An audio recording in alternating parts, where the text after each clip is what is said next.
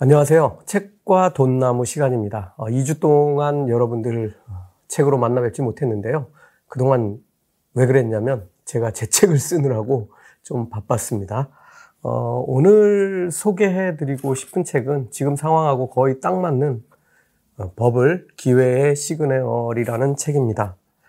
어, 참, 이, 이 책이 쓰여진 게, 어, 2021년 10월이니까, 어, 지금으로부터 꽤 오랜 시간이 걸렸죠. 반년 정도는 어, 더 시간이 흐른 것 같습니다. 근데 어, 이때 우리가 보통 이제 최근 팬데믹 이후에 그 상승기를 보면 거의 최고점을 찍었던 것은 11월과 12월 정도 됩니다. 12월 초 정도 되죠. 어, 그리고 나서는 올해 2022년 들어서 1분기에 어, 좀 큰 폭의 예, 조정이 있었고 다시 상승하는가 했는데 4월 달에 어, 크게 하락한 상태에서 지금 이번 주를 어, 보내고 있습니다. 어, 제가 어, 이게 지금 언제 상황인지 여러분들에게 좀 몇 가지 읽어 드릴 텐데요. 여러분들 이게 언제인지 한번 어, 맞춰 보시기 바랍니다. 첫째, 어, 특수한 상품의 가격이 먼저 어, 올랐고 이보다는 정도가 덜하지만 다른 일반적인 상품들이 전부 가격이 뒤따라 상승했다. 어, 나중에는 어, 부동산 개발지 그리고 비개발지를 가리지 않고 부동산 가격이 상승했다. 둘째, 어, 기존의 기업들의 생산 활동이 증가했고 새로운 기업들이 더 많이 생겼다. 뭐 공장이라든가 용광로라든가 철로라든가 이런 뭐 여러 가지 이쪽에서 새로운 생산 방법들이 도입되고 생산량을 늘리기 위한 기업들이 많이 새, 로 생겨나면서 어, 유통되던 화폐가 고정자산으로 변화하게 됐다. 셋째, 이자가 약간 높아진 상태인데도 대출 수요가 왕성했다. 넷째, 노동자의 임금이 상승하거나 아, 높은 수준으로 어, 유지되었다. 다섯째, 민간 및 공공 지출에서 사치품의 수요가 크게 증가했다. 여섯째, 정직하지 못한, 옳지 못한 사업 방식과 어리석은 투자자들이 늘어나면서 투기에 대한 어, 욕망이 커졌다. 마지막 일곱 번째입니다. 할인 대출, 대출과 대출이 대폭 확대되면서 금리가 올랐다. 또한 파업이 잦아지고 수요에 따른 노동 인력을 구하기 어려워지면서 실질 임금이 크게 상승했다. 어, 여러분들 이게 언제적 얘기를 제가 일곱 가지로 나눠서 해드렸다고 생각하십니까? 저는 제가 이걸 여러분들에게 읽어드리면서도 지금 얘기를 하고 있는데 라는 생각이 듭니다. 어, 그런데 제가 어, 읽어드린 이 내용은 1893년에 공황에 빠졌을 때 미국이 어, 당시까지 경험했던 최악의 경제 불황을 어, 지금 제가 그 상황을 설명드렸던 겁니다. 이때 그 1893년부터 시작된 이 심각한 경제 불황으로 인해서 철값이 엄청나게 상승해서 어, 미국은 그 이 동전 어, 화폐를 찍을 수 없는 지경에 이르렀고 어 500여 개나 되는 은행들이 연쇄 파산했고 15,000개 이상의 회사가 아, 한꺼번에 문을 닫는 그런 어려운 사태가 벌어졌습니다. 어, 금리와 같은 금융적인 측면을 보더라도 단기 금리가 뭐 125%까지 치솟았으니까 이게 기업이든 개인이든 자금을 조달할 수 있는 상황이 안 됐겠죠. 어, 돈을 공급해야 하는 어, 정부 입장에서는 어떤 상황에 처해 있을까요? 어, 이때는 이제 뭐 근본 이제니까 금을 어, 어떻게든 쌓아놓고 이제 돈을 발행해야 되는 상황인데 어, 이게 안 되니까 미국 정부 같은 경우는 이 금을 준비할 수 없어서 뭐 화폐를 찍지 못하는 그런 상황이 됐고 어, 다행스럽게도 JP 모건이 어, 정부의 이런 공채를 인수해 가지고 6,500만 달러를 거꾸로 정부에 수여를 해줘서 어, 금을 어, 수여를 해준 거죠. 이렇게 해서 정부가 돈을 찍어 위기를 넘긴 그런 상황이 있었습니다. 이때의 그 시장의 상황을 지금 제가 일곱 가지로 정리를 해드렸는데요. 여러분들 생각은 어떠세요? 저는 지금하고 거의 비슷하다는 생각이 크게 듭니다. 음, 이 책 버블 기회의 시그널은 어, 떤 분이 쓰셨냐면 알레스 데언 네언이라는 분이 쓰신 책입니다. 어, 이분은 뭐 Templeton Global Equity 그룹 회장이고 그다음에 에든버러 파트너스의 투자 파트너 겸 CEO를 맡고 계신 분이고 어, 이분이 사실은 이걸로 유명하신 분이 아니고 2000년 음, 그러니까 1995년부터 시작해서 2001년에 끝나게 된 닷컴 버블 그리고 2008년에 어, 서브프라임 금융 위기를 예측해서 맞춘 분으로 아주 아주 유명한 분인데 이분이 이번에 다시 버블 기회 시그널이라는 책을 내셨습니다. 한 번쯤 읽어봐야 되겠죠. 저도 이렇게 한번 봤는데 일단 정확하게 진단된 도표들이 엄청나게 많이 들어가 있어서 그림을 보면서 이해하기 쉽다라는 그런 좋은 점이 있었습니다. 그 한상환 박사님하고 저하고 같이 썼던 트리플 버블에서 했던 얘기들이 사실은 이 버블 기회 시그널에 그대로 다 똑같이 나옵니다. 어, 뭐 이런 거죠. 제일 첫 번째로는 어, 돈 풀기죠. 2020년 3월에 연준은 어, 기준금리를 1% 인하하면서 어, 제로금리 시대를 열었고 어, 그리고 어, 7천억 달러 규모의 미 국채 주택저당증권 매입을 결정하면서 양적 완화에 돌입하게 됩니다. 정말 천문학적인 숫자의 돈풀기가 계속됐는데 어, 사실은 이때 제일 큰 문제들이 뭐냐면 어떤 위기가 왔을 때 한계 기업들 그러니까 뭐 돈 벌어갖고 이자도 못 내고 뭐 이렇게 어려운 상황 오면은 정말 좀비처럼 버티기 버틸 수밖에 없는 그런 기업들이 퇴출되는 상황들이 와야 되는데 이렇게 어마어마한 양의 돈풀기가 계속되면서 이런 기업들이 어, 버티고 어, 살아남는 상황이 됐고 오히려 이렇게 풀린 돈들이 전부 다 어디로 가겠습니까? 자산 시장으로 다 이동하기 시작하면서 뭐 자산 가격에 엄청난 거품을 만들어냈죠. 사실 이 책의 원제를 보면 어, 정말 딱 맞는 그런 이름으로 되어 있거든요. 어, The End of the Everything Bubble입니다. 그러니까 모든 것들이 버블이죠. 그러니까 모든 자산이 다 버블인데 The End니까 종말이죠. 어, 어, 모든 버블의 종말입니다. 어, 근데 어, 이렇게 그 돈풀기가 시작되다 보니까 어, 특히 2020 년에는 뭐 거의 1년 내내 어, 뒤 후반부로 갈수록 뭐 더 높은 상승률을 기록한 기록한 기업들도 있고 그런데 어, 한번 과도하게 하락했다가 다시 어, 급속하게 올라와서 끝도 없이 주가가 상승하는 이런 일이 벌어졌습니다. 어, 가장 많이 상승한 건 뭐 여러분들 잘 아시다시피 나스닥이고 S&P 500도 역시 2021년까지도 어, 지속된 어, 상승을 계속했고 최고점이 아까 말씀드린 대로 2021년 11월, 12월 초 이렇게 되면서 최고점에 다다랐다가 다시 하락하는 일을 맞게 됩니다. 어, 여러분들 그 지금 그래프 하나를 옆에 띄워드릴 건데요. 어, 이거 블룸버그에서 낸 그래프인데 어, 그래프 이렇게 보시면은 중간 중간에 정말 큰 리스크들이 있어서 주가가 큰 폭으로 하락하는 거를 보실 수 있는데요. 2020년 3월, 4월 이때는 보시면 거의 30%까지 주가가 하락했다가 급속도로 올라가고 있는 걸 보실 수 있고요. 재밌는 건 맨 오른쪽에 있는 그래프를 보시면 2022년이죠. 지금 현재 진행 중인 주가 하락을 그래프로 보여준 겁니다. 어, 이번 주에 크게 하락했던 모습들까지 보이는데요. 어, 이 그래프들을 보면 어, 2020년에 급속하게 올라갈 때도 어, 뭐 이렇게 어, 빠른 속도로 회복을 했지만 어, 그 앞에 거 2018년에서 19년 사이에 있었던 뭐 한 20% 정도 주가가 하락하는 경험을 했었는데 그때 보시면 이렇게 어, 좌우가 대칭인 상황으로 어, 이렇게 회복하는 모습을 볼 수 있습니다. 물론 2020년에는 약간 좌측, 그러니까 하락하는 속도가 더 빨랐다는 걸 아실 수 있고요. 지금 2022년 거를 보면, 어, 깊이는 뭐 20%, 22%이 정도까지 떨어졌으니까, 음, 깊이는 2020년에 비해서 덜 깊은데 반해서 두께가 두꺼워지고 있는 걸 보고 계시죠. 이게 1월 달부터 시작된 그 뭐 하락이 지금 4월이 다 끝나가고 있는데도 아직도 이게 지금 절반이 온 건지 어, 절반을 넘어선 건지 조금 판단하기 어려울 정도의 어, 그런 사이즈를 지금 그려가면서 그래프가 그려지고 있다는 걸 여러분들이 보고 계십니다. 이 그래프를 보고 여러분들은 어떤 느낌이 드세요? 한 일주일이면 회복될 것 같은 그런 느낌이 드세요? 전혀 아니죠. 전에도 그랬고 지금도 마찬가지입니다.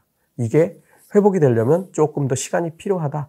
어, 제가 어, 매번 리포트에서 어, 이게 지난 뭐 팬데믹 때처럼 급속도로 빨리 회복되고 끝날 것 같지는 않다. 이게 좀 시간을 갖고 침체가 정말 이루어지는지 그리고 침체가 어, 발생한다면 경기 침체가 발생한다면 조금 더 질질 끌면서 이렇게 그래프가 옆으로 이동할 가능성이 크다고 말씀드릴 수 있겠습니다.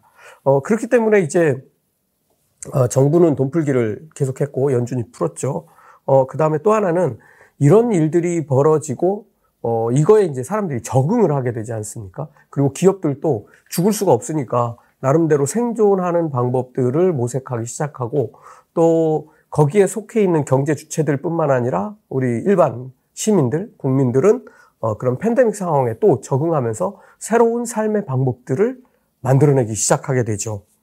어, 그렇게 되면서 제일 먼저 변화했던 건 그건 것 같습니다. 전부 다 나갈 수가 없게 되니까 방 안에 앉아서 게임하고 뭐 줌 같은 그런 도구들을 활용을 해서 어, 영상으로 어, 실제로 만나지 못하는 것들을 어, 이렇게 영상으로 만나게 하고 또 학생들은 학교에 갈 수 없으니까 어, PC나 뭐 이런 여러 가지 그 전자장비들을 활용을 해서 어, 수업을 하고 하는 이런 일들이 발생하죠. 근데 이제 거기에 제일 많이 쓰이는 게 뭐냐면 반도체입니다. 그래서 2020년 4분기경에 들어서기 시작하면 뭐 수요가 최고조에 올라오게 되죠. 아직 뭐 4분기 초에는 특히나 그 우리 백신이 개발되지 않았고 개발될 것 같은 느낌은 들었지만 어 실제로 하나씩 둘씩 접종을 하고 효과를 보려고 하면 적어도 2021년을 넘어가야 된다는 생각이 사람들 머릿속에 가득한 상황이었죠. 어, 이렇게 되니까 어, 이 반도체에 대한 수요가 폭발할 수밖에 없게 되고 또한 어, 2021년이 되면서 백신을 접종을 계속 해나가게 되니까 어떤 일이 벌어지죠? 어, 그동안 내가 백신을 맞지 못했기 때문에 할 수 없었던 일을 무척이나 하고 싶어지겠죠. 자동차도 한 대 더 사서 또는 기존의 차를 교체해서 어, 내가 어디론가 좀 가족들끼리라도 여행이라도 가고 싶고 뭐 기차나 비행기는 조금 위험하다고 판단을 하니까. 근데 이런 수요들이 계속 나오기 시작하죠. 그러면서 어, 원자재에 대한 수요가 갑자기 늘기 시작합니다. 그런데 사람들은 어떻게 됐죠?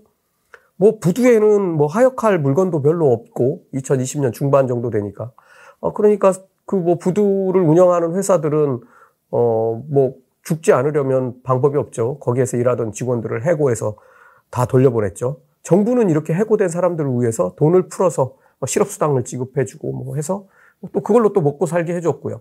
그러면 사람들은 일하지 않고도 주머니에 돈이 충분히 생겼고 뭐 할 일이 없으니까 먹고 사는 거 외에는 뭐 전부 다 저축을 하거나 주식시장에 돈을 넣어서 또 자산을 끌어올리는 이런 일들을 계속하게 됐습니다. 어, 그런데 어, 원자재가 부족한 상황에서 어, 사람들도 필요한데 이게 사람들이 다 제자리로 다시 돌아오면 좋은데 예를 들어서 부두에서 일하던 사람들 또는 자동차 회사에서 일하던 사람들이 나갔다가 다시 자동차 회사로 오고 부두로 가면 좋은데 일하기 싫어졌거나 또는 일하고 싶은 사람들은 다른 류의 직장으로 취업을 하게 되죠. 사람들이 엉켜버리는 거예요.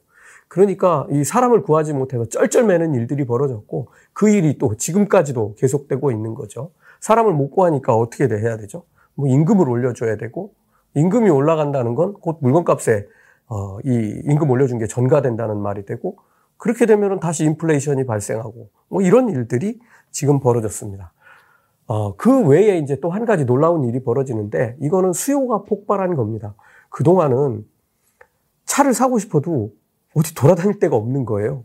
그러니까 차를 바꿀 일이 없었는데 백신을 맞기 시작하면서 사람들은 아, 이제부터는 조금 안전하게 돌아다닐 수 있겠구나. 이제 그런 생각을 하면서 수요가 폭발하게 됩니다. 그러니까 엄청나게 풀린 돈, 그 다음에 가격이 상승한 원자재, 거기에다 수요까지 견인을 하기 때문에 이건 뭐 인플레이션이 생기지 않을 수가 없는 어, 그런 상황에 점점 빠져들게 됐고 그 상황에 이 버블이라는 책을 어, 쓴 겁니다. 과거의 상황들을 봤을 때 지금의 상황은 너무 과도하게 진, 지나치게 돈이 풀렸고 그 다음에 곧 수요는 폭발할 것이고 그 다음에 원자재 가격이 상승하고 있는 이런 상황들이 복합되면서 어, 결국은 자산시장 붕괴가 이루어질 수 있다라는 것들을 어, 쓴 거고, 어, 여기에 이제 이 책은 작년 10월 달에 출간됐으니까 빠진 두 가지가 있습니다. 어, 제가 브리핑에서 지금, 아, 이거 두 가지 문제 때문에 더 골치 아파졌어 라고 말씀드리고 있는 어, 2월 24일 발, 4일에 발발한 어, 러시아와 우크라이나의 전쟁이 여기에 가, 가, 가세하면서 어, 러시아와 우크라이나에서 나오는 수많은 원자재들 어, 이런 것들에 큰 타격이 있었죠. 지금도 러시아하고 유럽은 지금 원유와 천연가스를 놓고 지금 줄다리기를 뭐 계속하고 있는 상황이고 어, 우크라이나와 러시아의 그 밀과 옥수수, 뭐 해바라기 씨, 뭐 이런 것들까지 어, 수출이 수출량이 확 줄어들면서 지금 뭐, 음, 뭐 밀과 옥수수뿐만 아니라 이 밀로 만든 과자를 튀길 기름도 없는 지금 그런 상황들까지 몰려가고 있는 것 같습니다.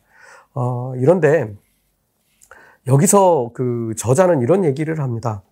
어, 역사적인 교훈을 얻어야 된다. 어, 특히 닷컴 버블하고 유사한 점과 다른 점들을 찾아내서 우리가 여기서 배운 것들을 지금 현 상황에서 적용해 봐야 된다. 이런 얘기를 하고 있습니다. 음, 닷컴 버블은 1995년부터 어, 2001년까지 계속된 버블이죠. 어, 이때는 뭐가 크게 어, 이렇게 시대를 바꾸고 있었냐면 인터넷입니다. 어, 이 당시에 우리는 중간에 낀 게 하나 있었죠. 이게 뭐 아시아 국가들하고 뭐 러시아 등등 해서 전부 외환 위기를 겪게 되는 그런 과정에 우리는 97년 말부터 빠져들게 되는데요. 어, 우린 좀 그러다 보니까 늦게 시동이 걸렸고, 어, 그렇지만 그 닷컴 버블에 관한 것들은 어, 사실 뭐 우리도 피해가지 못한 그런 겁니다. 저는 그 2000년에 어, 뭐 아주 제일 좋은 컴퓨터로 회사에 앉아서 주식 거래를 할 수 있는 환경에 있었는데 어, 거래량이 느니까 이 신호가 많이 왔다 갔다 하지 않겠습니까? 이게 주문을 넣으면 주문 OK가 떨어지는데 한참이 걸리는 겁니다. 그러니까 이게 뭐 속도도 느리고 잘 안 되는 거죠. 이 홈 트레이딩 시스템이 이제 말을 안 듣는 지경까지 갔었는데 당시에 보면은 제일 많이 급증한 게 컴퓨터, PC에 대한 수요입니다. 어, 지금처럼 뭐 스마트폰이 아니라 책상 위에 올려놓고 쓰는 커다란 어, CRT 모니터죠. 어, 이 모니터가 붙어 있는 LCD 아니고요. 어, 그런 모니터와 키보드가 붙어 있고 또 컴퓨터 본체가 별도로 있는 이런 컴퓨터에 대한 수요가 엄청나게 늘었습니다. 뭐 심지어는 그 이후로는 이제 각 가정마다 컴퓨터가 한 대가 다 들어가게 됐는데요. 그 당시에 주가가 오르던 기업들을 보면 이름들이 뭐 무슨 테크, 무슨 닷컴, 어, 무슨 인터넷, 뭐 이런 것들, 무슨 기술, 뭐 테크가 기술이니까 어, 이런 이름이 붙은 회사들로 개명하는 게 일이었고 어, 이름 바꾸는 거예요. 회사 상호 이름을 변경하는 거고 그 다음에 이제 또 하는 일이 뭐냐면 액면 분할하는 게 또 이 회사들의 아주 어, 전통처럼 음, 됐는데 당시에 벤처 기업들은 제 기억에 500원으로 어, 액면가를 낮춰서 발행할 수도 있었던 것 같은데요. 잘 나가는 기업들은 이걸 100원짜리로 다시 쪼갭니다. 어, 한 주를 다섯 주로 쪼개는 거죠. 그러면 주가가 약해져 이렇게 낮아지면서 이 주식에 대한 수요가 또 폭발합니다. 아, 이런 일들이 벌어져서 주가를 또 계속 끌어올리고 그걸 통해서 기업은 길을 쓰고 자금을 조달해 갔죠. 왜냐하면 이 당시 인터넷 기업들은 어, 제가 지금 판단해 보면 지금 쓸 수 있는 21세기 중 초반에 시작된 그때 그 기술들 어, 당시에 우리가 본 기술들은 뭐냐면 웹 디자인. 뭐 지금은 웹 디자인 하는 게 무슨 대단한 기술도 아니죠. 어, 그 다음에 이제 뭐 컴퓨터로 게임 하는 거. 어, 지금은 그런 게임 하라고 해도 잘 안 할 텐데 저는 그때 뭐 한게임 이런 거 들어가 접속해서 음 이렇게 쓰리 쿠션 당구 치는 거 뭐 이런 것도 해보고 했던 기억이 있고 또 뭐 고스톱 이거 온라인으로 연결해서 치는 이런 것들도 어, 했던 기억이 있는데 어, 지금도 그런 게임들은 많이 있지만 당시는 너무 열악한 그런 상황이었는데요. 어, 이렇게 어, 많은 회사들이 인터넷 사업을 하겠다고 다 뛰어들었지만 실제적으로는 어떻게 됐냐면 그 중에 일부만 좀 기술 같은 기술이 있는 것 같았고 나머지들은 어쩌면 대부분이 다 사기였는지도 모릅니다. 예를 들면 컴퓨터 수요가 늘면서 어, 그냥 일반 책상에다 올려놓으면 되지 않나요? 그렇죠? 근데 당시에 가장 유, 그, 붐이 일었던 건 컴퓨터 책상이라는 게 있습니다. 여러분 들어보셨죠? 아니, 지금 뭐 컴퓨터 책상이 왜 필요해? 물론 덩치는 컸습니다. 그 당시에 지금 컴퓨터처럼 이렇게 얇고 뭐 이런 게 아니고 덩치가 모니터도 크고 했으니까 어, 컴퓨터를 책상 위에 올려놓으면 공부하기에 좋지 않은 환경으로 바뀌니까 컴퓨터 책상이 필요하긴 했었습니다. 그런데 문제는 이 컴퓨터 책상을 만드는 회사가 인터넷 기업인 거예요. 컴퓨터와 관련된 일을 하지 않습니까? 그러니까 이 회사는 지금 그 놀라운 기술을 가진 어, 인터넷 과 관련된 기술을 갖춘 기업이 되는 거죠. 가구 회사가 인터넷 기업이 된다. 이게 참 어, 기적 같은 일이 뭐 순식간에 이루어지는데요. 이런 회사들이 뭐 끝도 없이 상한가를 가고 뭐 이런 상황이 전개됐습니다. 그런데 이제 2001년에 닷컴 버블이 붕괴하게 되죠.